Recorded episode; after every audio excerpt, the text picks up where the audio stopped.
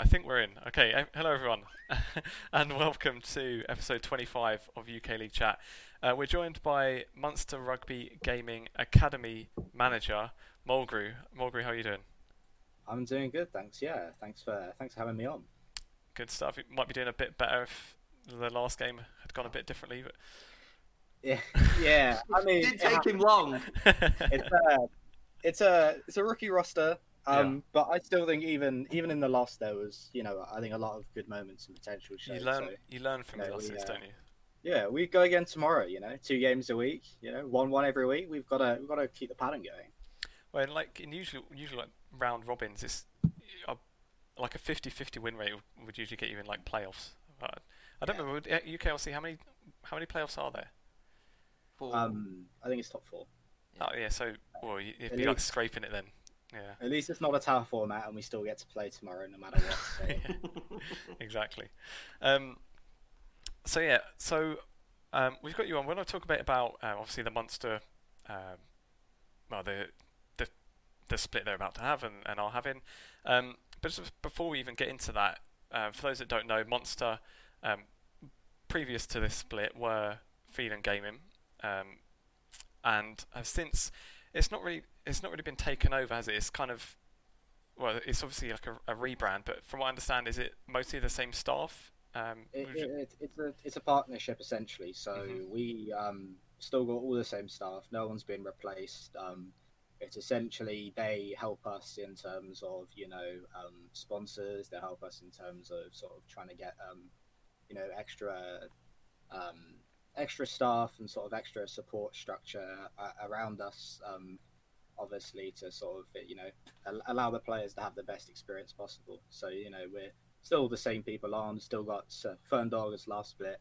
Uh, Wings is still in charge. We've still got the same, you know, uh, top-down structure, but um, it's just you know they come in and they help us because uh, with the sort of resources and sort of partnerships that they have. So yeah, it's uh, we're still in control, and it's just sort of um, them bringing their same ethos of success and you know being being an elite uh, sports organization, but just trying to bring that into a an esports space by you know helping helping us out um, as and when we need it.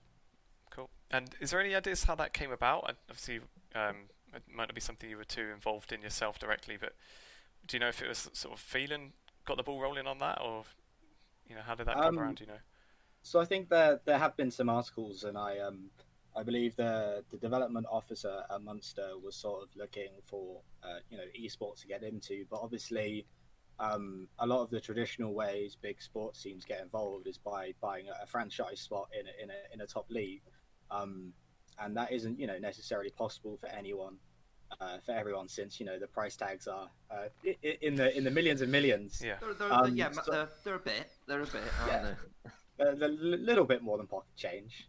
um, yeah, I think they were just looking for a way to get involved in esports, looking for a way to um, approach a younger target demographic audience, and um, you know, with us being the you know the biggest um, Irish esports organization, and sort of with our history in the UKLC, um, you know, being established in that league, it was just seemed like a a, a natural partnership. Cool. And so that that announcement came ra- came out pretty much as the NLC announcement, uh, pretty much at the same time, and Munster obviously got in the NLC. Um, so, what was? Did you have any involvement in the, kind of like an application, or, or what was really the process to get in the NLC? Because I know when the UK UKLC started, there was kind of an application type thing, um, and I think it was a bit more a bit more public. But the NLC was kind of just like, at least to to people to Yeah. people like us on the outside, it was just announced, and these are the teams. So, yeah, what was that like? Was it something that they did have to apply, and and was there was that kind of ongoing at the same time as the Munster stuff? Then do you know? Or? Um, so I wasn't really too involved in the um, uh, in the in the NLC process, um, but I believe a lot of the teams that were in the current UKLC because um, I, I believe that that was sort of the only sort of teams they're going to look for. Um, put put forward, you know, that their cases to um, to Riot and DreamHack, and then obviously, um, you know, as you saw, Barrage, M&M, and us were sort of the three orgs. Um, that in addition to the academy teams that went over, because I think I'm not entirely sure based on results, but you know, obviously M&M have been pretty solid in terms of results over the past couple of splits. They've always been sort of top four. Barrage had a, a really really good split last split, which is you know hats off to them, um, which I think helped as well. And then obviously um, in, regular season, obviously we, we came seventh and then sixth, but um, previous to last split, we did the the, the insane gauntlet run, which still That's still gives me goosebumps today. Yeah, it's oh, fantastic. Where we, we ended up finishing third. Um, so I don't I don't really know the, the specifics of any uh, application, but um, no, I think based on like previous split uh, results, you know that was sort of the the top five teams. You know, Fnatic, Excel, and then Barrage, M&M, and Mhm. us, uh, fluctuating between splits. But yeah, that's uh, that's uh, pretty pretty much all I know. Yeah, and what has it been like then?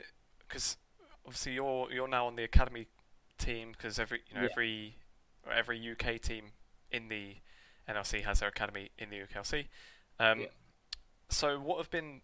Has there been kind of any differences for you for yourself in in sort of the roster building type thing? Because um, we we spoke about it a, a little bit off the stream, but we'd had Smeagol on before, and he said that he was uh, at some point supposed to be the coach of the academy team, and then the plan was to kind of have like a ten man roster situation, which I think I think am am I right in in uh, presuming that was Ferndog's idea?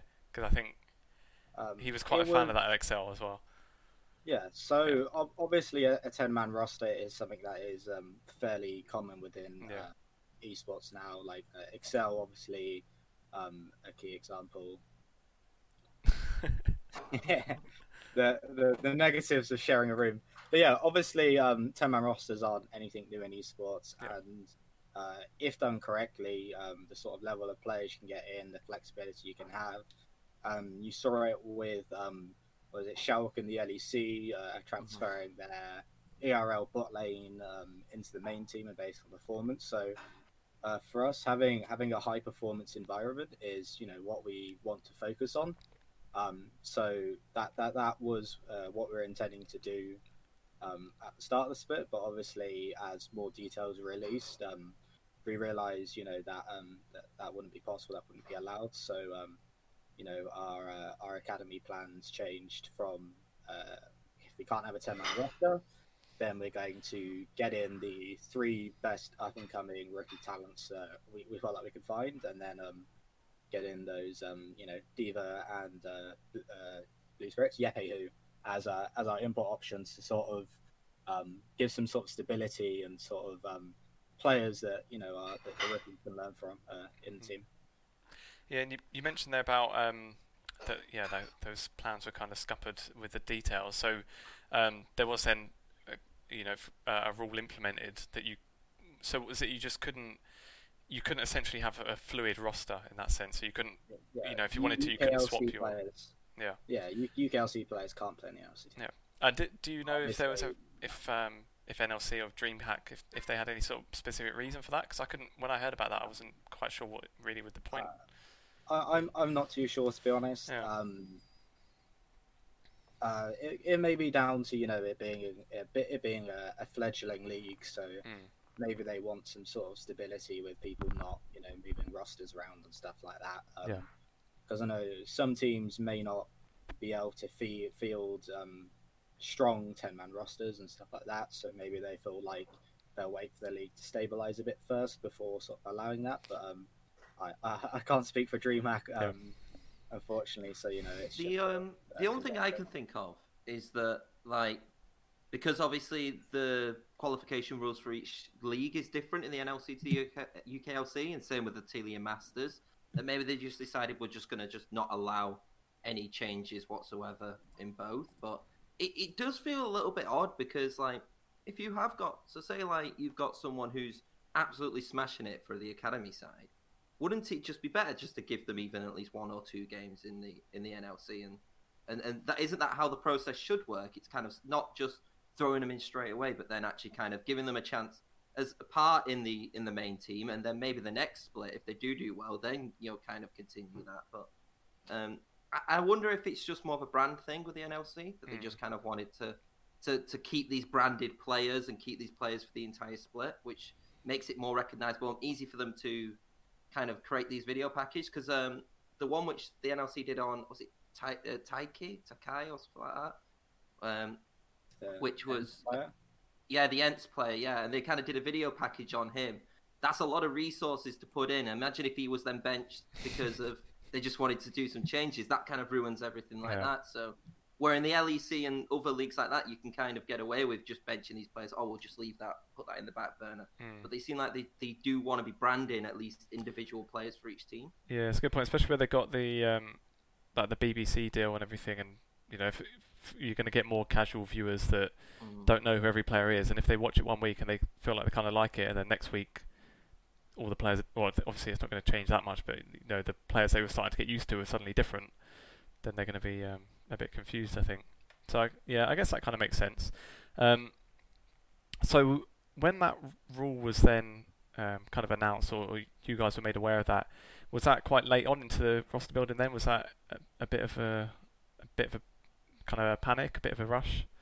Um, it was certainly an, an, an unforeseen hurdle, um, but um, it, it obviously wasn't too late. Um, we still had uh, enough time to sort of get a, get what I still think is a, a really good roster and Yeah. more of a more of a development roster, which is you know um, something that we wanted to do is to use use an academy team properly um, Mhm. and sort of um, allow those players to from the very start um, you know be given the access to the main team scrims and being able to sort of um, you know grow and develop rather than pick up bad habits Mhm. um, you know having that structure in from uh, their very pretty much their very first split and especially their very first split in the UKLC um, so yeah it, it was it was a hurdle but um, you know it was still uh, you know uh, enough time to sort of put a, a solid roster together.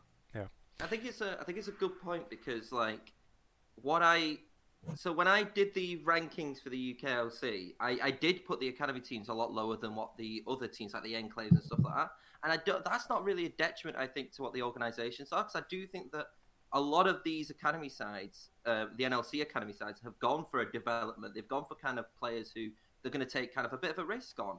And you know, if you're an enclave, if you're like a Bulldogs, if you're a London Esports, your your goal is not to develop talent. Your goal is to pick the best you can do and get promoted to the uh, the NLC. yeah that's Where like, with the academy sides, it's different. It, it is about development and it is about kind of uh, picking up some like experienced players, but then also um, you know going around like you with Diva, like um, M&M have done with Aragon, who's who's been around for quite a while. Um, and that's why I do have the like the the enclaves, the Bulldog, well, not the Bulldogs, but the enclaves like the Londons quite high because they have picked teams to to get qualify. Where if Munster Academy gets qualified, I, I don't even know what can happen there. Like, do, uh, do you know what happens be- if Munster wins? Um, there can't be two teams in the same Yeah. league. Um, so so the academy teams wouldn't uh, be able to go into the to the main thing anyway. Um, the exact details of what that would happen and sort of you know I'm uh, I'm not too sure on. Um, but I think I think the main thing to take away with like teams like Demise, Enclave, uh, Envision, and uh, London is like that is their main roster. All of their resources, all of their effort, all of their time is going into that one roster. Whereas with with an academy setup, um, you know, the, the the onus is always going to be on the main team and on winning NLC and on you know getting to EU Masters and, and hopefully doing well there. So um, uh, the academy team is still uh, an important part uh, in terms of developing those players, um, getting them to a level where you know they would be able to play in NLC at the end of the split. Maybe if um, NLC players move on, um, but you know.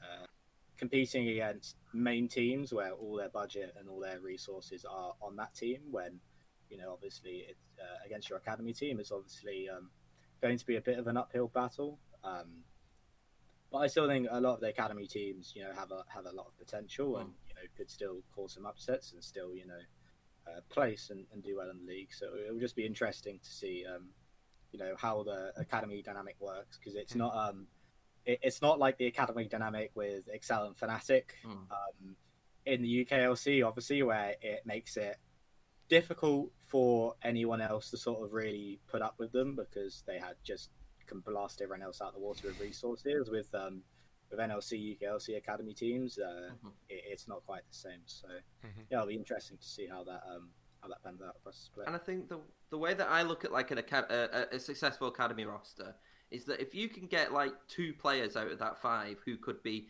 NLC or above or further their career after the team which they have been at, that's a successful academy roster because you've you've took at least two out of the five and gave them a, a bigger step or improved them.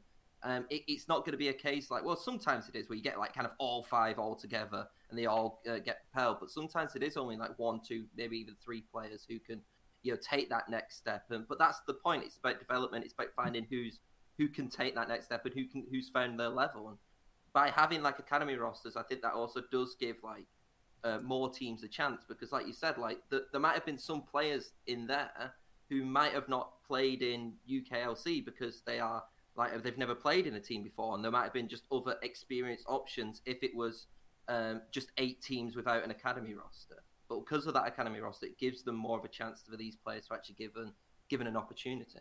Mm-hmm. And what do you think on that? Um, actually, that that point about the uh, well, just having academies in general in UKLC. Because we saw some people weren't too happy about that, um, and I wasn't. I didn't really understand what would be the issue myself. Um, what were your kind of thoughts on it? Do you think it is a, a more of a benefit, um, or on um, Raj, M&M, and us having academies Yeah. in UKLC? Mhm. Um, I mean, I don't see why it would be an issue. Um, because as I said, you know, previously, it's not as if you know we're on the same level as Excel or Fnatic and having an LEC spot and being able to put you know thousands and thousands into an academy team. Um, I could understand if that was the case, you know, because obviously we've been in the situation where you know in our in our previous split we came third place. If there weren't any academy teams there, we'd have you know we'd have we'd have come first and we'd have gone to EU Masters. So uh, that um, that would have negatively impacted us that way. Um, but I don't think that that's just not the case with um, NLC academy teams. Um, so I, I'm not too sure why anyone would uh, have a complaint um, about it. But you know, I guess I guess they'll uh, have their own reasons. I think the only complaint I can see is the fact that it kind of doesn't give like, and obviously I'm not saying that they've complained at all, but like Vi, uh, Vipero might have wanted to have been in the the uh, the UKLC. It gives them a more you know give, increases their brand and everything like that. And I, but I think that the the fact that the UKEL is now like a classified basically third tier in the UK Yeah. system, I think there was a lot less complaining at that point. Um, it felt like obviously when they announced like the NLC, the UKLC, there was a um, and then they announced the UKLC teams. There was there was a little bit of just like back and forth with some like lower orgs, I believe. But then as soon as like the UKEL was kind of like recognised as a third division, I think it's like well at least now you've got a you've got a path to this kind of tier system, Mhm. and it isn't just like a regional qualifier or anything Yeah. like that. Were, Um, and I think that's also, when it, it got better. there were also the open qualifiers. Um, Mhm. you know, which um, uh, was actually pretty interesting to watch. Yeah. And I believe it was actually four spots, four spots that are available through open qualifiers due to um, Vector with their roster difficulties. So you know, four four teams able to get in, and I think um, we did see some good orgs. So it was uh, Mhm. what was it, London, Bulldogs, Uh, London and Bulldogs, I think it was. yeah, Um, uh, the think, Bulldogs yeah. obviously a very good good team, and London quite a quite a, they they seem to be doing pretty well with themselves. So L- London have three ex Phelan players, you know. So you know, if, if they go on and win the league, you know, it's uh, it, it's all us. He's planted the seed. Yeah, exactly. um, I want to just go back to something you'd you sort of briefly mentioned earlier. It was about um, you said about the academy team, well for Munster, the academy team and the main team, uh, the main team sharing scrims. So, is there much overlap? Obviously, we know that they can't have players subbed out, but do they do they have much interaction? Um, do they even? You know, I remember back when uh, when we're talking like Mif- Misfits Academy in the UK, and I and see about like Alphari and Shikari used to do um, like lane matchups one v one against each other and, and practices like that. So is there much sort of overlap with the two teams?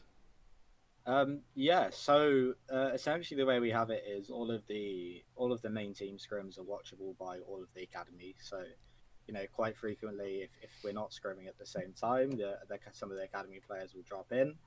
Um, you know, the the academy players also you know have frequent messages and talks and sort of discussions with main team players. Um, I think uh, no, a key example of that is, is No Name and Maxlore are, you know, um, pretty talkative together, sort of discussing uh, matchups, sort of item builds, pass stuff like that. Um, so, so the way we always really wanted to do it is to have that uh, closeness. So, you know, if an academy player has a question um, about a specific lane matchup thing, you know, they they do talk to the main team players. Uh, we, we, do sort of watch the scrims and sort of pick up on things from there. So yeah, mm-hmm. we're, we're we're we're pretty close. Uh, you know, as close as you can be in an online setting to um, you know having the sort of the, the players all together. What a person to learn from. Yeah, yeah. Like, no, yeah. What a per- like no name. What come from London? Was it in the UKEL?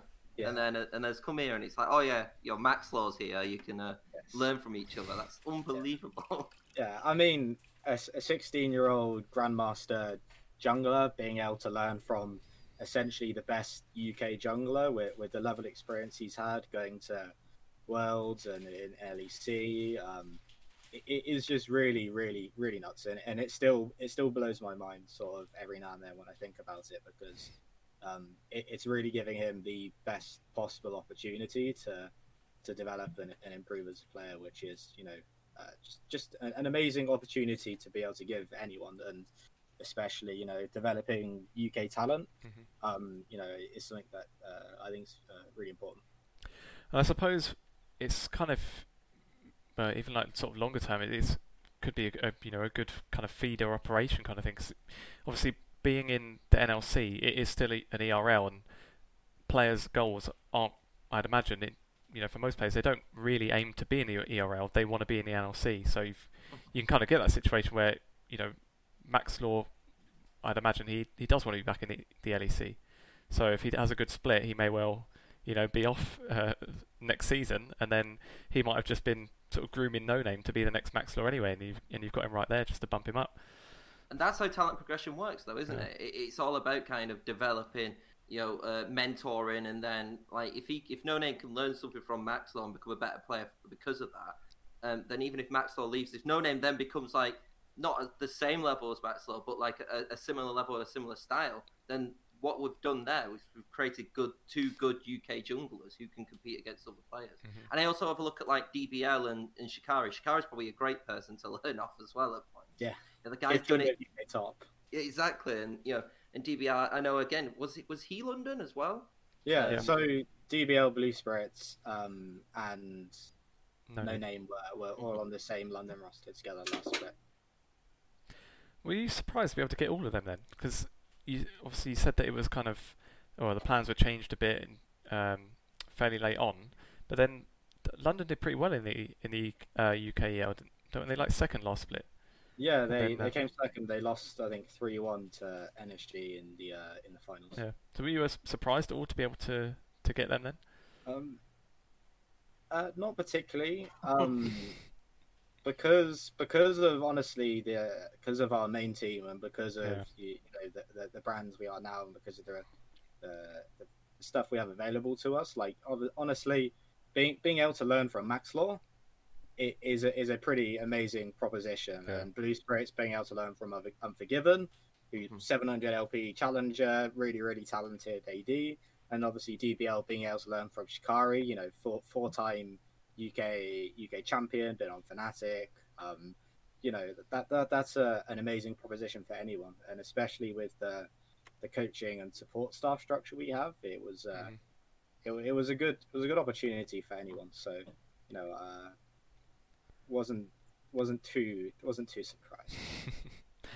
and I th- I think even where we we said about that some um, some orgs maybe weren't too happy with it, I think even with the fact that you've got that kind of progression and and for the academy sides, it may even be more in, in their best interest to actually get the more up and coming players. That you're kind of not even competing for the same thing, if that makes sense, because you're the other sides uh, that obviously aren't academies, their goal is to win the the thing and get in the NLC. So they are going to be wanting to go. You know, they're not. Let's be honest. Their their interest shouldn't really be to to sort of breed up and coming talent because they need to win right now. So you're kind of almost, you know, got two separate goals anyway. So um, I guess it's kind of good in that sense as well. Um, let's let's talk about a bit about how the splits actually started then? So, um, you did just come off. Uh, well, uh, the the academy side did just come off a game, literally minutes before we went live, um, and they're now one and two. What what were you guys kind of expecting? Because you've yeah we've kind of spoken about that it is more the fact that you're trying to grow the talent. So did you guys re- still have an expectation of where you want them to finish, or was it just kind of you know the more we can teach them and the more they can learn, the better?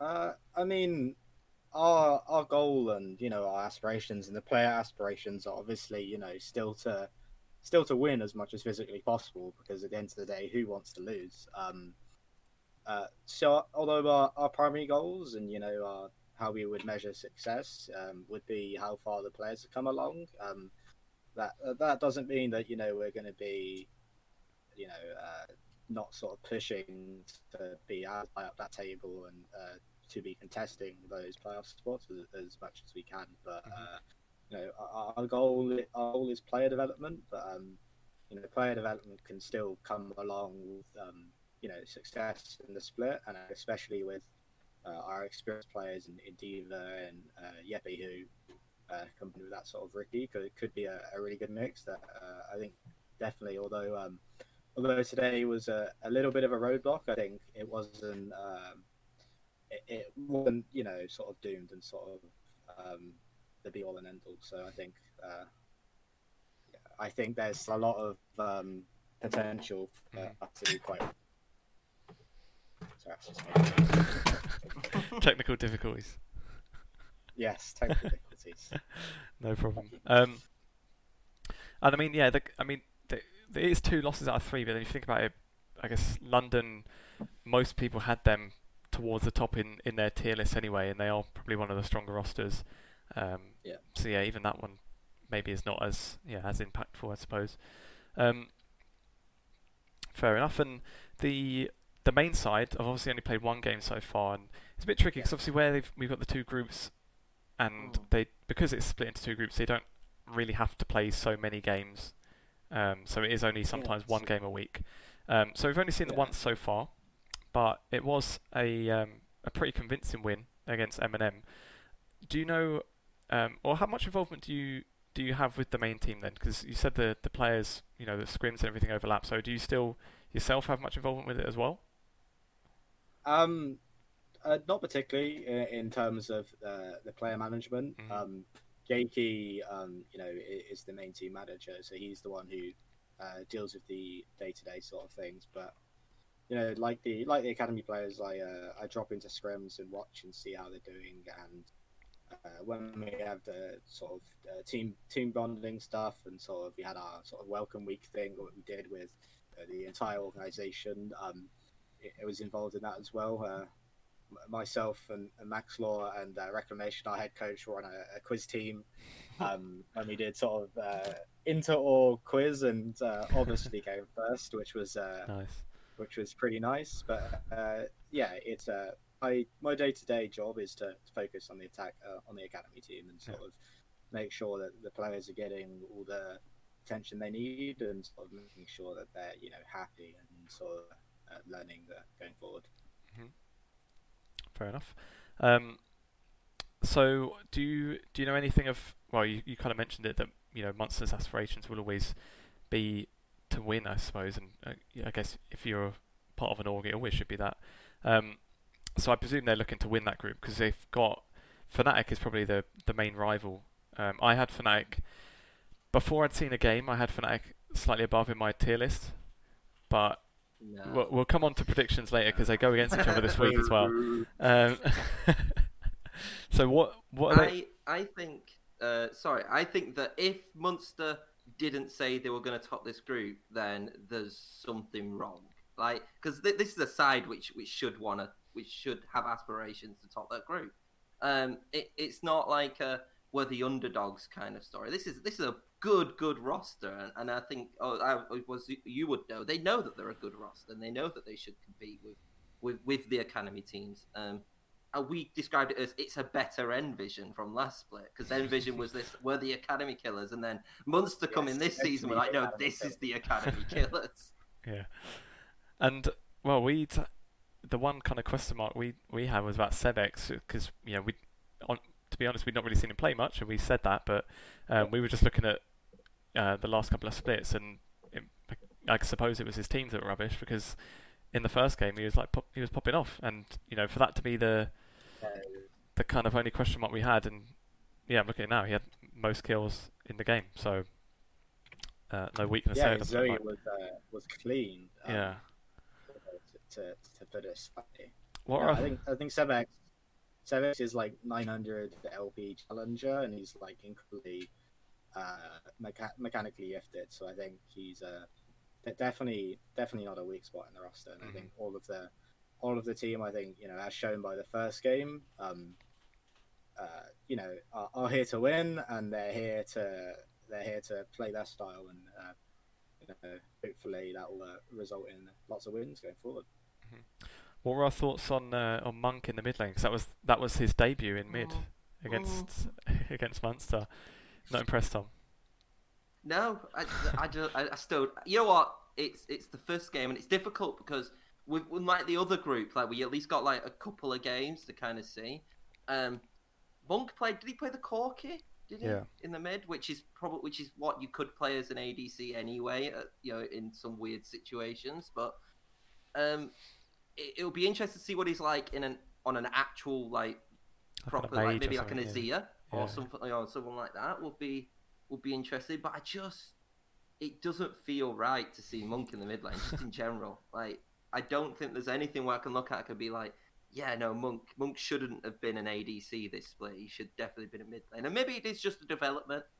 Um, but I then question do you do that development in NLC when you've got an academy side? But I guess I don't know if Monk would want to play like UKLC and stuff like that. But just feels I like they're developing, which is a bit weird.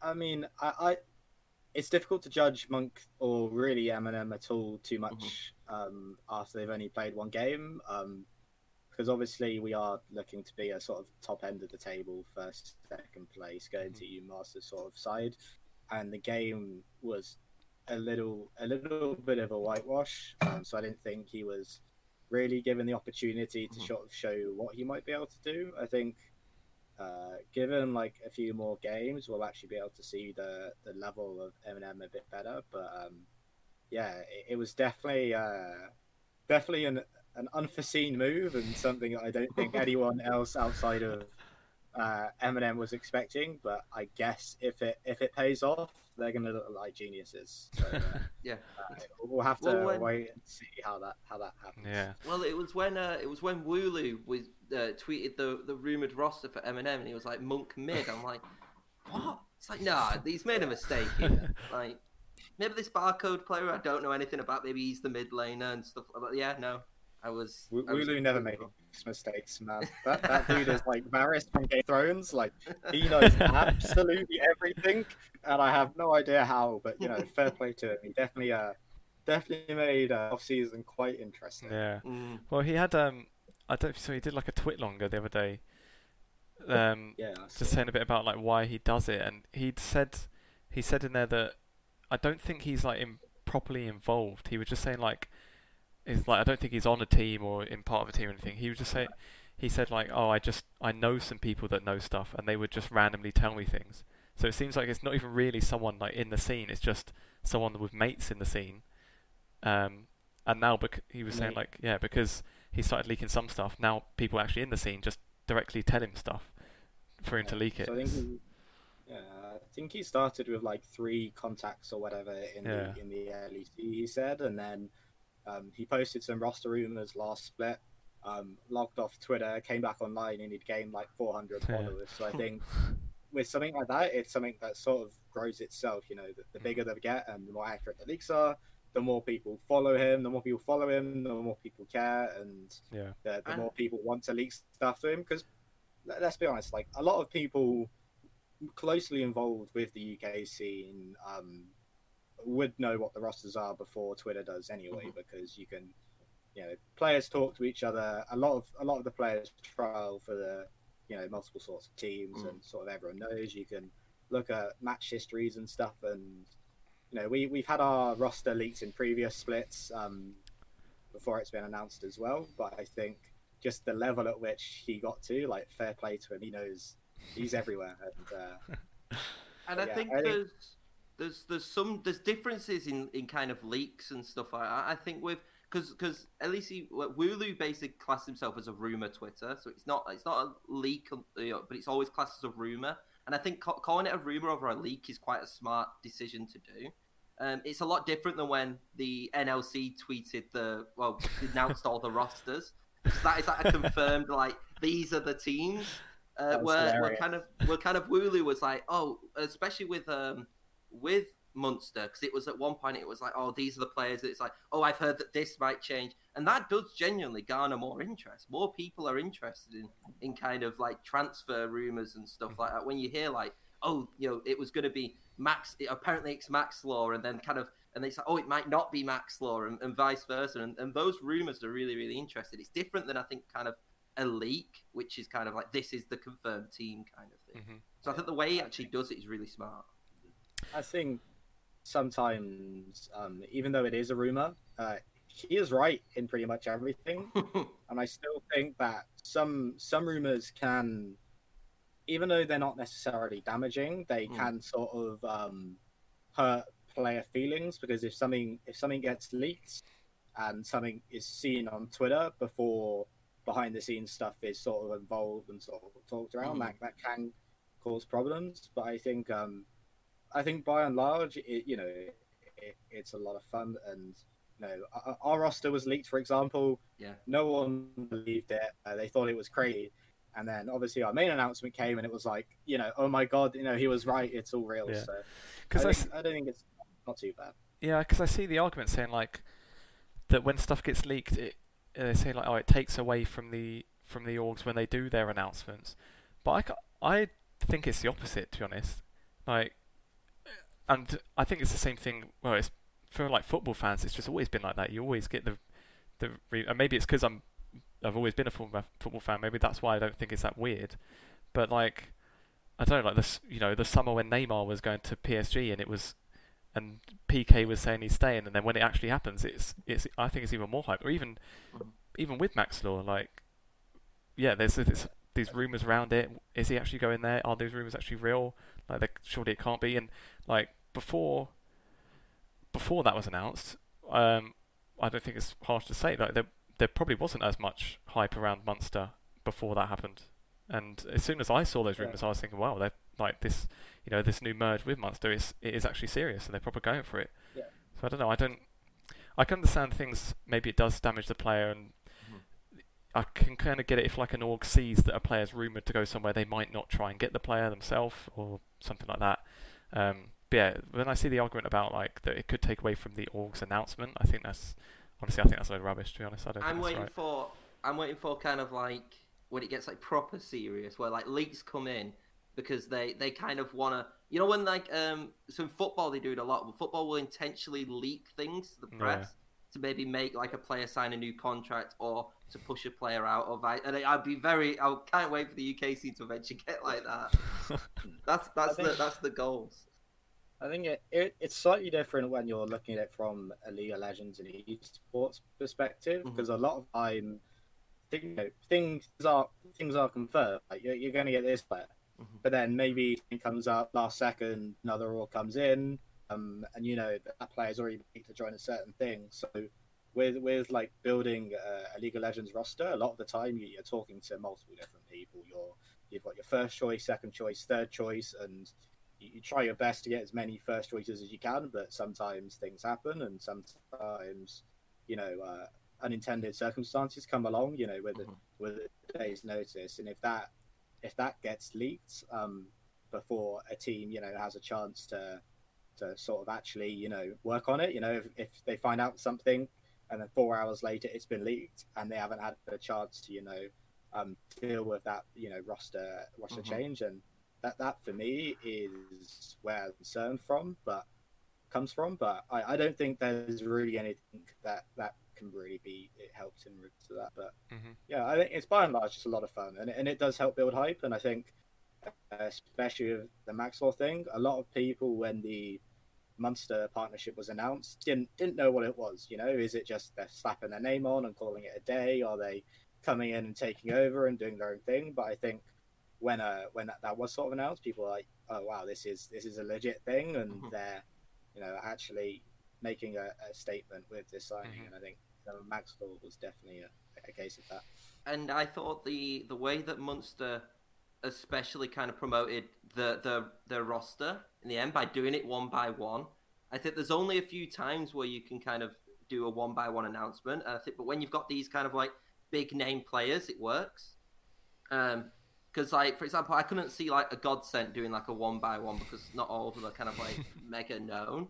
But when you've got someone, you don't put like Shikari, you know, Maxlore, and you know, and the rest of them all in one kind of roster. You kind of get that that feel. And I thought the the roster announcement was really good as well, especially because it, it was like it fueled on that rumor. It's like as soon as that one was confirmed, it's like, oh, does that mean that then like, the rest are Yeah. actually true, and, and vice versa?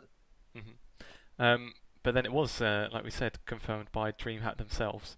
Um, Which is wrong. Had- that is that is wrong. Yeah, that is wrong. um, I don't know if there's much you can say on it. Did had they said they were like the what they were gonna put the site live on a certain day, or was that kind of as much a surprise to you as it was to us? It, it, it was it was a surprise. um, to be honest, um, we weren't aware. Um, you know, obviously, if we were, we'd have announced our roster all before that. Um, but it, it's not it's not really something that I'm particularly involved in. But you know, we, Yeah. we, we didn't know, and why or how that happened is is beyond me. But it definitely caused uh, a lot of uh, fun on Twitter. but even that, like, because we we're saying about how you know the team being announced already could mess up the announcements, but like for example, Barrage, I don't think had announced a single player at that point uh, when that got leaked. But then there, hadn't as well at, at that point, I believe. but then like yeah, like Barrage's announcement was just like so good, no one really cared anyway. I don't think so. You know, you can still you can still get away with it if it's already known. I think, but um, yeah, Well, I think as well because when you come to promoting a video on a roster, like video promotion and, and kind of roster announcements aren't just kind of the people inside the scene, is what Barrage has kind of alluded Mm-hmm. to. It's to gain other people, and those other people wouldn't have even looked at the NLC roster, like you know the websites and stuff like that, unless they've seen the league. So if you can do something which can kind of gain more people, you're still benefiting from a roster announcement because there's no point while engagement is really good and you do need to have regular engagement with fans, the whole point of it is to gain more fans and to and to gain more engagement through that. And so, um, by kind of having these like new these innov- innovative roster announcements or kind of stylizing the way you're doing it, you're bringing in new fans anyway. Like there would have been people who uh, say like I, I think Maxlore had already been announced before that uh, the NLC problem Yeah. anyway. But if I think we had two say- of our players announced. yeah. So if say like that had that had happened even before that, the the Maxlore announcement still would have done well because there would have been people who wouldn't have seen the NLC.com uh, leaks or anything like that because they're just fans of Maxlore and vice versa. You'd have had to have been in the know and Mm-hmm. really invested. You'd have actually had to look at the NLC site, which I don't think you know most people who would watch it would would probably do. So it wasn't Mhm. it wasn't a a huge huge leak. It's not as if they posted it on their Twitter and it got shared everywhere. But yeah, it, it, it could have been worse. It just made me laugh. I've seen like Hatrixx. They'd got like his nationality wrong, and it's like they had a couple of people's positions in the wrong place and stuff. Just, yeah, really wasn't weird. wasn't Kakan Yeah. the whole of Sweden at one point? I think it was in his role. I I don't know. believe it was. It was like Kakan Totle, but he said he said Totle, just said Sweden. yeah, I've never never seen that option when you you lock in in in uh, in the client. That's weird. Um, I think uh, I think it might be time then if we move on to some predictions for this week, and we're going to spice things up a bit. I don't know don't know if you've seen Josh that we. Uh, we started it last bit. We do our, like a weekly predictions as the splits go in, and, and we tally up the points. So it's me against Tom against our guests, and our guests are just added up, sort of each person each week. From this week, we're gonna we're gonna spice it up a bit more, and we're gonna do a match of the week. So each each week there's gonna be one match that's worth two points rather than one, uh, and it will just be you know wh- whichever match we think is either the most hyped or the most important, uh, the biggest match, uh, in, kind of in any way. Um, so we so we picked we picked Singularity versus ENCE. Uh, no. That's mean, Tom. You've got, Ex- what, you've got Excel Riddle and you've got Munster Fnatic, don't you? We've we've gone for Munster uh, against Fnatic, which choice. which I can't I can't wait for because they are it's well we mentioned it that they've only played one game so far. So like really, what is one game to work out how good they are? And they they are the top two in that group. So I think it's going to be one we can finally see uh, who's the stronger. Um, we've got a couple of games to get to uh, until we get to that one though. So if we're starting on um, on day one, the first one is Excel against Riddle. I've gone for Excel. I think that's the easy choice. Riddle have looked good though, and I've you know seen people saying that. Well, not, maybe not saying saying yet that they are on Excel's level, but definitely saying that they are a top team at least in that group. I said they're on the same tier of like Nordavind, you know, Yeah. kind of that. Like they, they could. I think. I don't think we're ever we're going to see BTXL go undefeated this split. I hope we don't, because that would be horrible. Yeah. Um, even in the even in the groups, even though it's like a, a, a different group, I'm going to go for Riddle.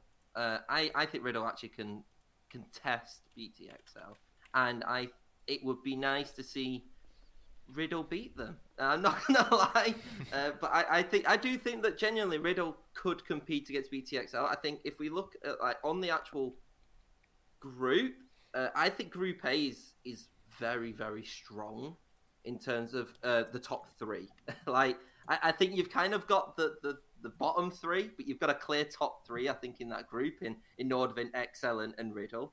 Um, and it'll be not, it'll be in, this is the first time which I'm going to consider like a big clash between the two. And so I, I think Riddle could squeeze this one out. Um, but I could be wrong. But because BTXL only played Godsent, and I know that obviously Godsent ended up w- winning, but like you'd expect BTXL, I think, to be Godsent right at the beginning, and it, and it was a very easy game for them. So yeah, I'll go for Riddle.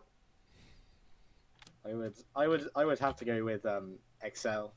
Um, to be completely honest, I think they were really strong last split. They didn't drop a game until they got reverse swept in the finals. Yeah. Um, and I think they've had some stronger performances at EU Masters as well. I think as a team, they've also been together for a lot longer than Riddle, although Riddle are, you know, sort of a friends team. Uh, I think Riddle's uh, Jung, like, was it Maxi Senkux? He's really good, but I think Cell probably outclass in the, the sort of other loans and maybe as a team as a whole. And obviously, we've got, you know, two XL staff um, at Munster, so I wouldn't. Uh, wouldn't want to upset them and their order. So yeah, I think I think I think it's gonna it's gonna be an XL win. I, I do think it's going to be a mid jungle uh, matchup. This I, I think it's so good to see Hatrixx and Taxer versus Maxine Senkux, who are who are very very strong duos. It seems anyway. Because to be fair, very when um, we had Hatrixx on episode and we'd mentioned th- about how XL last year were pretty much always playing around deadly, uh, and kind of asked him if if he imagines that that'll be the case. Is he going to be sort of a facilitate uh, facilitative mid laner? And he he sort of said, well, no, I you know he's going to have his games where he's carrying as well. He doesn't think he uh, he has to sort of completely mold into that. And then um, his first game was playing Galio and just Galio old bot lane every five minutes anyway. Um, it was interesting though that we saw, uh, well, even like Tax and Sender were playing a bit more kind of carry carry style players, and they have been in the last split as well. So interesting to see them uh, changing things up a bit. But yeah, I reckon um, I reckon that's a, an XL win for me. Uh, the next game was M&M against Dusty. yeah. Hmm. I'm going for M&M, um, but it's again with especially with the teams that have only had one game. I'm still sort of just going off my tier list anyway, um, and, and if we haven't, I think, seen enough of them to know really how strong some of them are. Um, and obviously, they both lost their their opening games as well, so it's a tricky one. I've gone for M&M just because I had them above in the tier list still, but yeah, I'm not. I'm, I was kind of. Well, I I put them really low in the tier list, and then I've seen other people saying that they're actually Yeah. a fair bit higher. Uh, I think we both have them quite low. When we, when we looked at the, we put Dusty. I think it was like D tier, not D tier. Uh, it was C tier. we I think I might have put even had him D tier. Yeah, you might even like, but I cause, and then I saw the uh, I saw the analyst desk predictions against Tricked, and they all had Dusty, and I was like, are we are we just completely wrong here? I thought Tricked were like a really good side. Yeah, and um, I think um, a Megalodontus who we had as the guest guest uh, guest guesser. yeah, also he had, he had he had tricked, and we were all right. Yeah. So Maybe we're the ones that are the, the five heads, and they're But, all there, but that does make me think like have I have I underestimated actually Dusty because let's be honest we didn't know a lot of the players true. which are there like Yeah. we're being completely honest. Um, I'm gonna go though.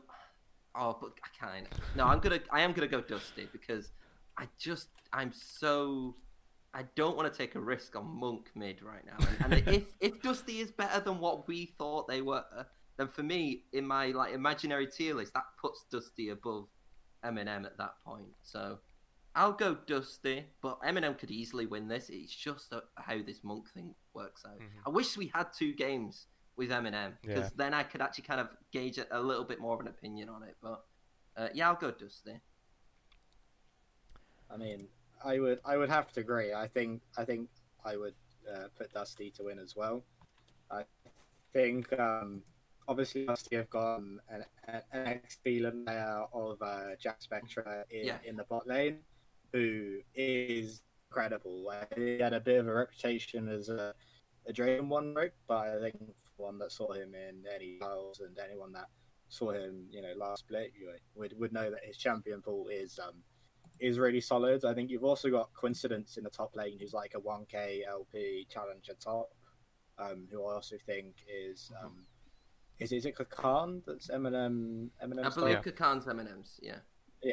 So, so I think I think there's a bit of um, may, maybe some top gap there in terms of in terms of the other players.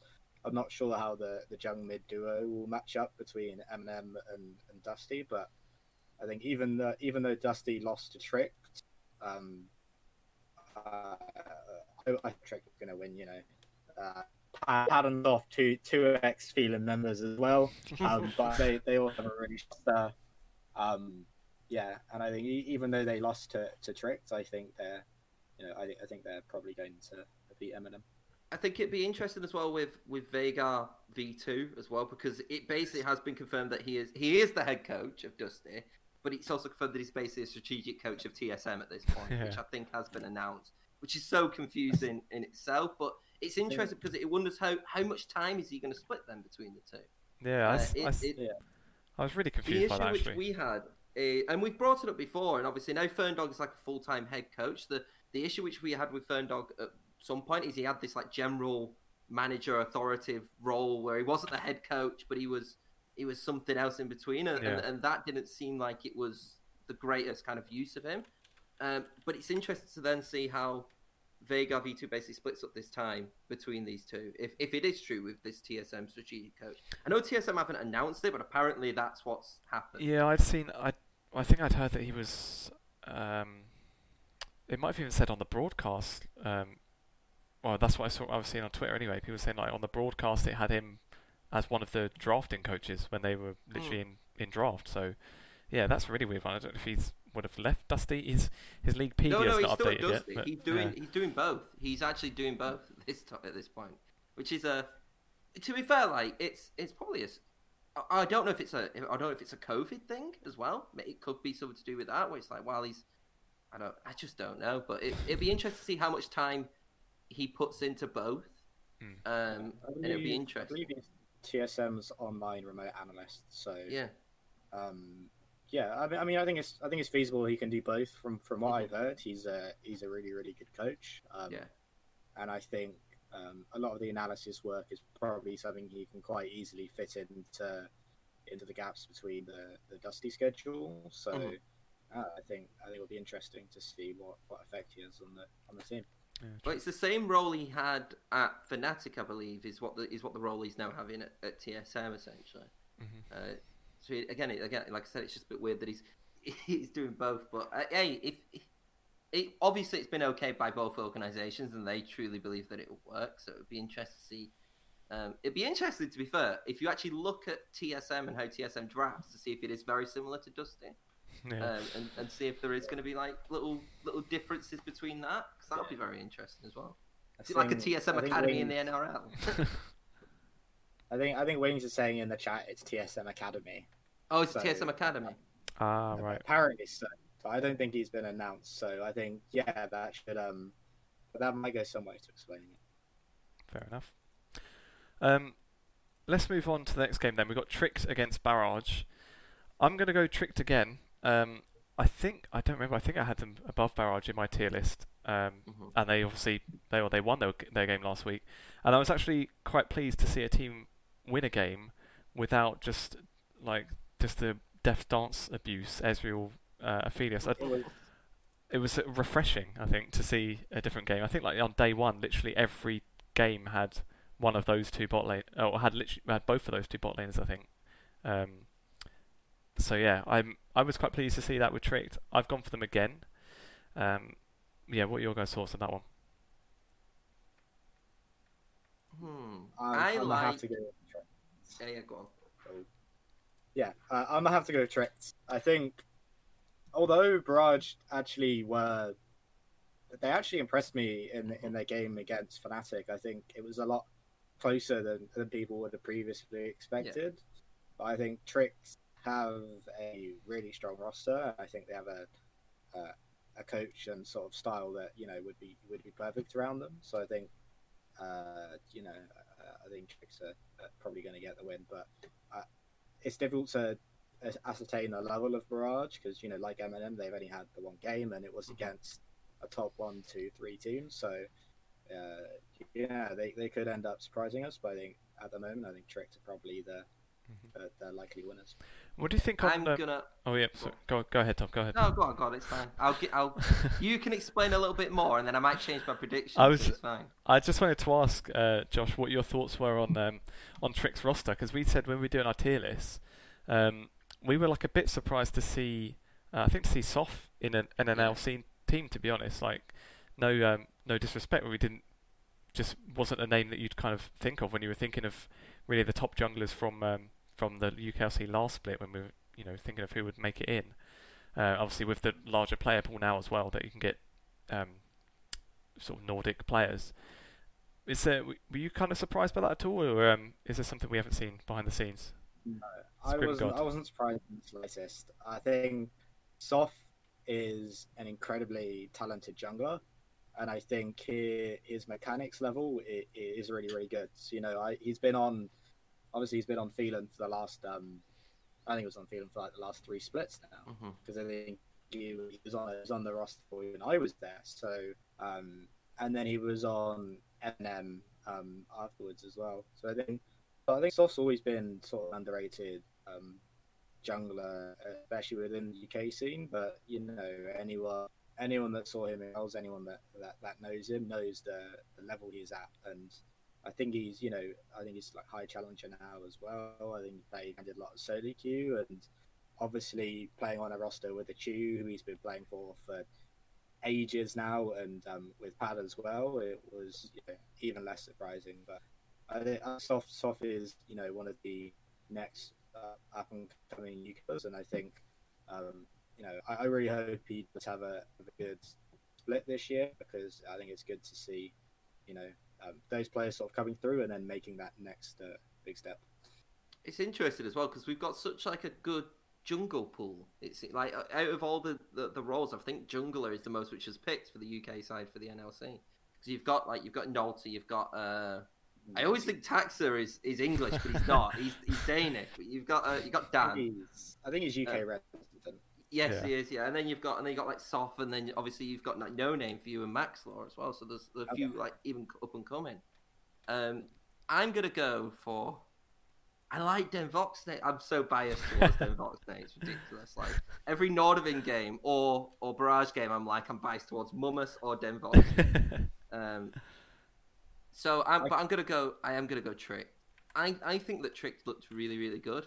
Um, and considering apparently they weren't the favourites to win that game, that I, I don't know. Maybe maybe like I don't know, but I I think Aaron looked pretty decent as well. I quite Yeah. liked Aaron in, in the game, and uh, and like you said, well, Soft and Achu play very well, and you've got Pad, and Pad's a really really good coach um, for any NLC side. Um, or maybe even above. And I just think that yeah, it's it's difficult when you've not got more games, but I, I do think that Tricked will will win this. Um, however, like like you said, like, Barrage against Fnatic Rising, I don't think was as it wasn't as um, one sided as what I thought it would be, and so it if Barrage do beat Tricks, then it kind of like solidifies where this level of competitive play could be. So it's a very interesting game to see kind of where the level is in that group is as well. Mm-hmm.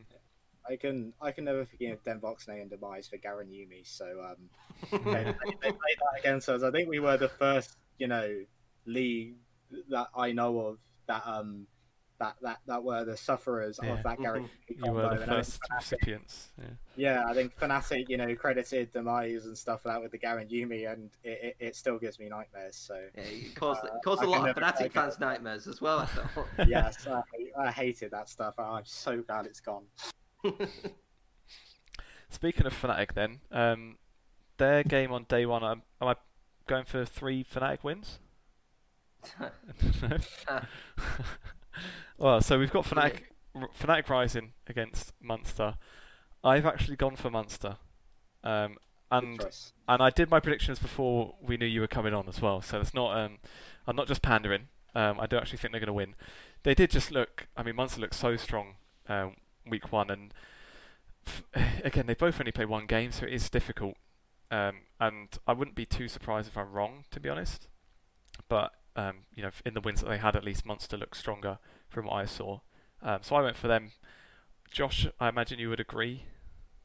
Uh, hmm, I mean, when it comes to think of it, uh, no, no. I mean, of, of course, I think we're going to win. I think um, Fnatic over the last split have sort of shown uh, a certain level of weakness that I don't think Excel have in previous splits.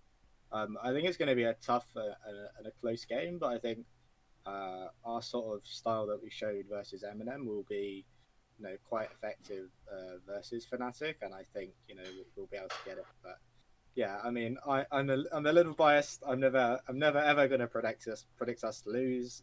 Um, but yeah, I, I think you know I think it's not an unforeseen circumstance. I don't think it's completely out of the blue that we would do. Maybe maybe in last splits it may be a bit far fetched for me to predict us to win, but with the roster and with the, the structure we've got in now, I think I think we should be able to take it. We're still waiting for that one person who, who doesn't who doesn't predict their side to win. I think was that one. I think when we had Prosfair last year, it was like one of their one of their games. I think they had. I, I want to say it was like they were against Fnatic um, at some point when we had him on, oh, and he, yes, he did, yeah, he? and he, was um, he went he went went for Envision, but he was just basically saying they weren't going to like he knew they weren't going to win, but he had to predict Envision anyway. So uh, that's as close as we'll get, I think. But yeah, what are you uh, going I'm for? I'm gonna go for yeah, I'm gonna go for for Munster as well. Um, this is it's it's it's important. It is an important game, but it, it, it's funny really because I I think anybody would be silly to not expect these sides to be like top two in the group. And so, is it going to be one of those where um, it, it could either be kind of like a taster to see who's best, or just a, a, a long line of development until it reaches the playoffs? And I think it's it's very interesting because that's what I kind of realized last split. So when it was um, XL and Fnatic, like uh, XL beat Fnatic every single time, and then when it actually got to like the pl- the actual playoffs and stuff, kind of Fnatic did their research and beat XL, and, and it'll be interesting to see how that goes. But it'll be nice to see Munster win. I do think that they have um, close rosters in terms of skill cap, but I would actually, I would give it to Munster individually. However, I do think Fnatic right now could be a better team because they've had, you know, it's the exact same roster which they've had for basically two splits mm-hmm. apart. Is it two splits? They've had it now. This roster. Um, they had a little bit with Engie and Dan, didn't they? Um, but um, oh yeah, with Bando and, and, Bravado as well. Yeah. So, but I think they've they've had time to gel. Uh, but I would get. I think it'd be a very good game, and I, I would like to see Munster mm. win it. It'd be funny if um if Fnatic lose, they're gonna get like the the taste of the old like tower days, where like if you lose one game, that's it for the week, because they've still only got one game this week as well. So if they lose, yeah. they would have gone basically when when we wait another week, they would have gone three weeks essentially from the start to to end without a win and only played two matches and like yeah that would be um, a real worry for them I think cause, you know you could it's a it's a weird format isn't it? Really. yeah, it's, it's one of those formats where obviously it has to be done this way um, but it's nowhere near as bad as like the tower format. Uh, at least you know that the kind of like you know these wins kind of do mean something and that you can kind of at least do two where let's be honest like if you if it was the tower format, it, because of that loss, it wasn't just because of the loss and you weren't playing the next game. That was kind of it competitively for you for, for one seventh of the split. It wasn't there was no development. Uh, was at least an even amount of games. like t- tower format different teams like the, the teams that were winning were playing like 14 games in a split and the teams that weren't were playing like seven not every team would play each other it was i could see where they were coming from like from a spectator point but from like an org and a competitive integrity standpoint it's, it's just, i never want to think about that again Well, that's, that's weird because everyone else we've had on said they really like it and they want it back. i'm sure i'm sure they did i'll have to take my odds on that one um, anyway, moving on. Um, day two, then our first game, we've got Singularity against ENCE. Um, we kind of game. we mentioned it a bit. Singularity did did really struggle. Um, I I forget who their first game was against. I, I remember it being a, a loss that's maybe wasn't too Nordvind. in Nordvind. So, Nordvind, Nordvind you expect. Yeah, so, you know, I, not a huge worry there. Um, but then, yeah, when they lost to that Godsent team and, and the kind of manner that they lost as well, um, was quite a worry. And yeah, um, they would be clearly back to the drawing board. I'm gonna go. I'm gonna put some some faith in Torek. He's, you know, friend of the show. He's been on before, so I'm gonna put. I'm gonna put my faith in him to turn it around for week two, and I'm actually going for Singularity because I think I I actually had them above ENCE in my tier list, I think as well. So I've got to stick by that. Um, and I'm not gonna I'm not gonna cave. So yeah, I'm going for Singularity. At the end of the day, they're both 0 and 2, and Yeah. I can understand what you're saying. Where there's a chance where like it might have just been a, just a really bad day. Uh, it might have been a tilt of just the fact that they were losing early against Godsent, and then that's just a tilter in itself. Um, but I- I don't know. Like, um, for me, there felt like there were problems which isn't just going to get sorted in a week. Uh, and that and that's where and, and I don't think that's not a, and I, I think we will see Torok actually do do really good w- uh, with the team because I do think he's a good coach. Um, but I think it will take more than kind of one game. I think this is a good game to go against, though. Good team against ENCE, who also didn't look that good. I felt. Um, I actually felt like they would have come out a little bit better. I kind of did predict them going 2-0, uh, but I was I was silly, incredibly silly. Um, maybe because I wanted points more than anything. I thought at this point, uh, but I am gonna go for ENCE because if we see anything like that Godsent uh, game, I, I don't think it's going to be a good job for Singularity. I do think they're going to improve, but they I don't think they're going to make that many. There, there isn't going to be that much of a development change. I think in a week. Uh, I think this is more of like a two three week kind of situation which it's coming from. Uh, if it, if I'm wrong, then Torret's done a great job. I know that he he's uh, he's been working kind of very hard and you know wanting to kind of sort these problems out like he's always wanted to do. But I, I do have to give it ENCE on this one because I feel like they're a little bit more of a um, there's a little bit more cohesion in that team from what I've been seeing. I mean, I, I would agree. I think it, it seems more likely that ENCE are going to win. Um, so I, I'm going to go with an ENCE win. They, they just seem to, in the games we've seen so far, just just show a little more. And I think, um, I think singularity when you do start off like that, when you do lose to Godsent, who were predicted essentially the dead last by everyone, I think that that can have a, a knock on effect on your sort of confidence. And I think it, it, it wasn't like there was, you know, uh, they were just, it was a fiesta. And um, so I think ENCE are probably a bit more stable and, a, and, a, and you know, more likely to take the win. And ENCE did, while going 0 and 2, did lose, I think it was Nordavind and Riddle. So they both Yeah. lost to Nordavind, and then uh, Riddle is considered like a strong side as well, from what it's from what I'm being told anyway. So um, I, I expected ENCE to be kind of like that middle of the table pack. And if you looked at kind of those rosters, I probably would have said, yeah, like 0 and 2 for both of them right now. I would have expected Singularity to go 1 on 1 and ENCE to have gone 0 and 2 if I was being smart about predictions and stuff, but I wasn't. Um, so, but yeah, I just think Enter Enter a better team. I, I like Kievo as well, and I hopefully we get to see a bit more from Kievo. I think. Yeah, because I thought I thought he. Well, I wasn't too impressed with Kevo last week, to be Mm. fair, because I thought, you know, even the the comps. Let me just double check what they were playing, because it, it seemed to me like they even had, because they were, you know, another team that were playing the like Ezreal or Aphelios. I think he played Ezreal both games, um, but then he had like yeah, he's he was like the first game against Riddle, and you know, again we say that Riddle are um, probably one of the stronger teams, so maybe it's not such a, a worry.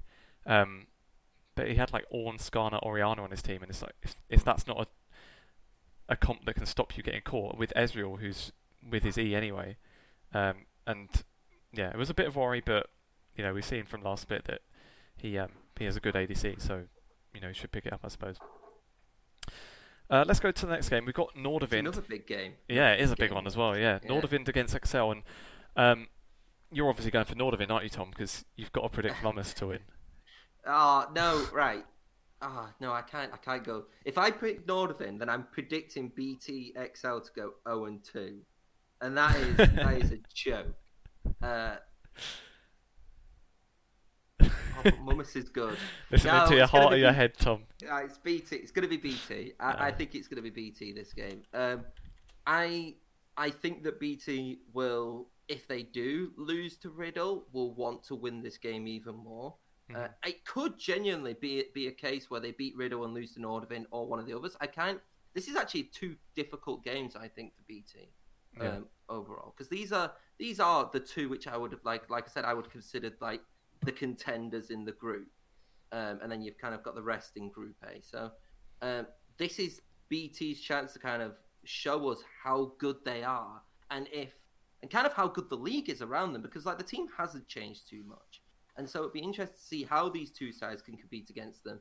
Um, but I do think actually though BTXL are, are going to beat Nordvin because I do think that Nordvin's strength is in that kind of top lane.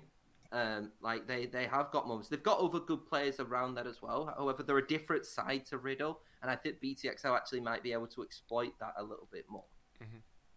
I was really impressed with um, with Nolte in week one. He was another one we'd, we'd Mm. said that well maybe question marks. He you know has um, has had questions the issue with about Nolte it's never been his skill. It's his, yeah it's his consistency. consistency. Yeah, and, Yeah. yeah. both games last week. Know, I thought he did really well. Mhm. um, I've s- I've still gone for Excel. Um, I've listened to my head. Um, yeah, I think they're just they're just still too strong for. Well, again, we've mentioned we've only seen like one game from them, so it's still a bit tricky. Um, or, or did we see two from Excel actually? Uh, I, um, we saw one, but Oh, it, no, was, it was one, yeah, yeah. Godsent. So it's Yeah, like, exactly. what, So- what, do you, what do you really get from that? So Like, you know, other teams may have caught up a bit, um, and we just haven't seen them tested yet. So it will be an interesting one. Um, but yeah, I'm still going for Excel uh, until I've seen a bit more. At least I'm not going to go for any huge upsets just yet. I don't think. Uh, what about you, Josh? I mean, I've got to go with Excel as well. I think they're, you know, although Northern are good, I think Excel are a level above, um, you know, um, most of the rest of the competition. Fair So enough. I, you know, I don't really have too much to say. I think they're just, you know, I think they're just, you know, straight out better. Yeah. Well, then the uh, the third game was Godsent against Riddle. Um, I've gone for Riddle. I th- You know, I, I think that's a fairly obvious one. But uh, you know, the fact that Godsent got a, got one win against obviously a singularity that that wasn't playing well. Um, but we mentioned earlier the fact that they are just uh, a, a group. I think it was four out of five players that would had won like a, a Danish qualifier, and you know they might not be the strongest team, and probably by the end of the split they, they won't be. But I suppose it means the fact that they are pretty much a full team that's come, you know, with experience playing together. It might mean that in the opening weeks they do get one or two more wins than we kind of expected, because you know the, the other teams may be gelling still, and this side are pretty much all just t- you know together from those uh, couple of qualifiers I think they played in already. But yeah, it's still um, I think that would still be a step too far for me to go for them over Riddle.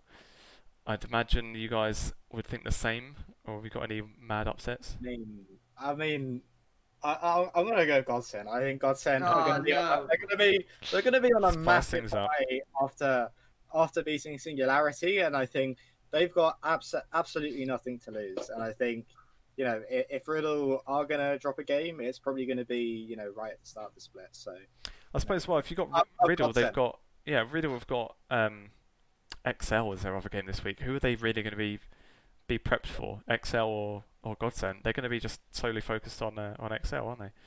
Um, they're gonna they're gonna lose to Excel, and they're gonna they're gonna hard tilt, and then they're gonna run it down versus Godsent. You know, gu- guaranteed. But yeah, no, I mean. oh, so why you want to change? You want to change uh, the the XL Riddle one then? You want to? Oh no, wait. You no, I'm chatting. Oh, I'm, I- I'm I chatting shit. I'm I- I'm getting myself confused now. Never mind. Change the Um, subject. Tom, I- what are you going for? I like the uh, I like the optimism.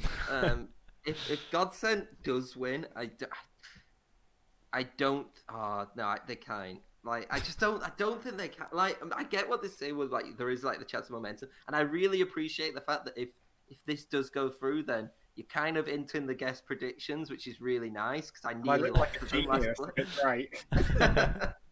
there you go. Um, but I, I have to go for Riddle. I, I cannot again. I cannot have them saying, "Oh yeah, they're going to beat BTX out and then lose to lose to Godsent the next game." I mean, it'd be great. It would be great, but no, I think the Riddle are a strong enough side. I think that they they've looked like a really good side. They looked good against ENCE, um, and I do think that even though the priority may be beyond BTXL, uh, they're not like a, a, a they're not a side which I think is saying that we're going to win the division. So I think they're going to prepare for kind of every side very similar, and maybe even prepare for the Godsent side uh, more after that that victory, despite it being maybe kind of Singularity's fault for a little bit of their play. But the Godsent still ended up winning, and so maybe the fact that Godsent did win might have actually got some teams to say, well, you know, we can't take them.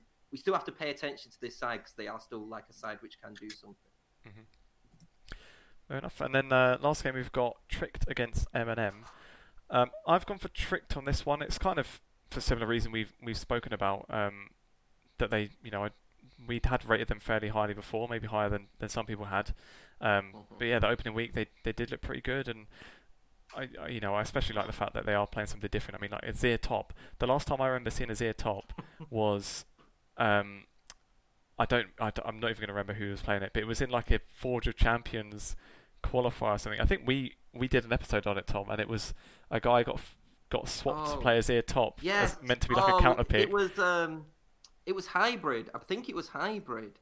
Um, I believe it might have been like hybrid esports when they had the, the UK side, and yeah, the the the mid laner went top, and he went like zero and seven, and it was oh, it was horrible because all they did was just kept bullying him, yeah. and it, it felt really bad for the so. I yeah, so. I, I saw Wiseau. Well, I saw like the I think it was like a last second swap they did in Champ Select, and I was and I just instantly got like flashbacks to watching that game. Um, but you know, thankfully that, or thankfully for them, that's not what happened. Um, and it worked out, and and Aaron, I think that it was it wasn't like a totally random comp, I suppose. Like I think Elise Pantheon is is like a known sort of duo for diving because they can just where you've got point and click stun and you can uh, you can drop turret aggro and whatnot. So um, yeah, I don't know. It I wasn't think a convincing game though. Like it wasn't a convincing game.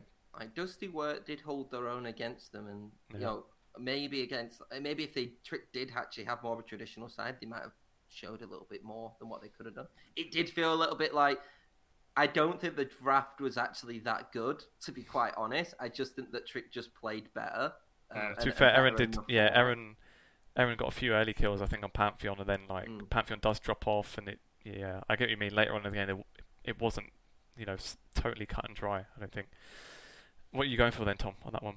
Uh, I'm gonna go for I'm gonna go for uh, it, it, no tricked, not Rid- I'm gonna go for tricked. Uh, again, it's it's that surety with M&M. I think that next week, I think we're kind of gonna get kind of more of a feel of because every time every team, some teams have played three times, some uh, some teams have played two times, so we're gonna get a little bit more of a feel of of where this division is gonna go, um, and especially like with the development, like I said with Monk and and how that works. But I, I think that if we're going off kind of individual strength of who I look through in the lane right now, I think that Tricked look like a better side. And um, again, like I said, I don't think Tricked played particularly. Um, I, I- they played well, but I don't think the comp actually suited the, the meta which we're in really right now. It just felt a bit kind of too aggressive. And if that's the way they want to play, it'd be good, but it'd be interesting to see them kind of pick up these more meta champs, actually have an Azir mid or something like that, and see how they do against that. Um, and hopefully it's kind of not. you don't want to be stuck in a niche. Um, and maybe they'll revert to more of a standard style against M&M, and we'll, we'll see how it goes. 'Cause I can imagine, with it being Monk, I can imagine them deciding to. Oh, there's something buzzing. Sorry about that. um, I can imagine them deciding to kind of focus a little bit more on that mid lane because I, I don't know. Maybe if I, I don't know too much, but I feel like if an ADC swap into mid lane and, and hasn't really shown it that much, you, you're kind of looking at mid lane and thinking, right, that's where we could probably find a, a window to win. Also, I think M&M would also be looking at that, hopefully, and trying to work around how to counteract that as well. Um, but I, I could see it being a lot more of a mid lane contested matchup as opposed to um, where Tricked were kind of playing all over the map, essentially, at, at some points in the game. So, yeah, so Tricked, essentially. what you going for then, Josh? I mean, I'm gonna go tricked as well. I think soft, soft for cheap had, uh, you know, the, the, the golden, the golden trio. I think they'll be on to you if you don't say that, basically. Yeah, yeah. I'm gonna get some angry messages in my DM. what you doing? But no, I think I think Trickter, I think Trickter will be a top six roster by by the end of the split in terms of the overall, not in terms of in their group because uh, obviously there's only six in the group, so you had to you had to make that one clear. I gotta clarify that, yeah. But I think I think tricks are good and they have a good roster, and I think you know obviously after beating Dusty, I think they're uh, going to be on an up. So yeah, I think I think it's going to be a trick win. Cool. Um, I think with that then that's the end of the predictions, and that's um, pretty much the end of the episode. Um, any last topics anyone anyone had in mind, or anything you wanted to to get out of your chest? Anyone? Mulgrew, which what which which group do you think is stronger, B or A? Like personally.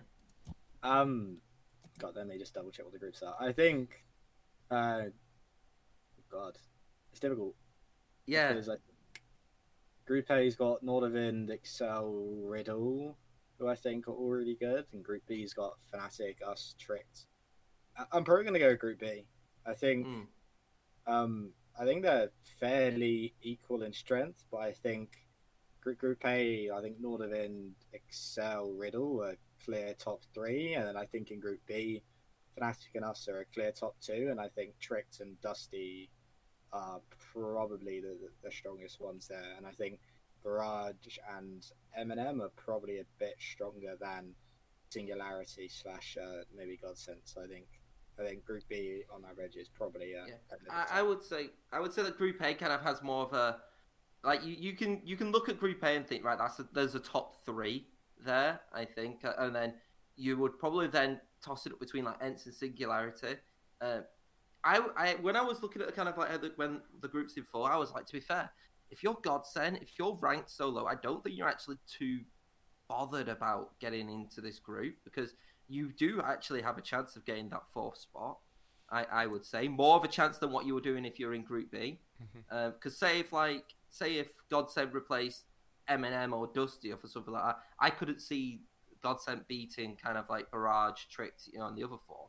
Where I, I, could see a world, despite obviously we having them so low, and they have been, they've beaten Team Singularity. So really, all they need to do is do better than ENCE and Team Singularity, and they could actually get into a playoff run. Mm-hmm. Uh, but I think that both both groups actually, I think, worked out quite even, in, in as well as they could be it would have been it would have been horrible to have seen like Riddle gone into Group B as well, or you know I th- I think that that would have been maybe a bit too top heavy. Uh, but you have got like two clear sides in Group B, three clear sides I would say in Group A, and then you kind of got the rest which can can fight for those remaining spots. So I think the seeding worked out pretty well in the end. Yeah, I think so too.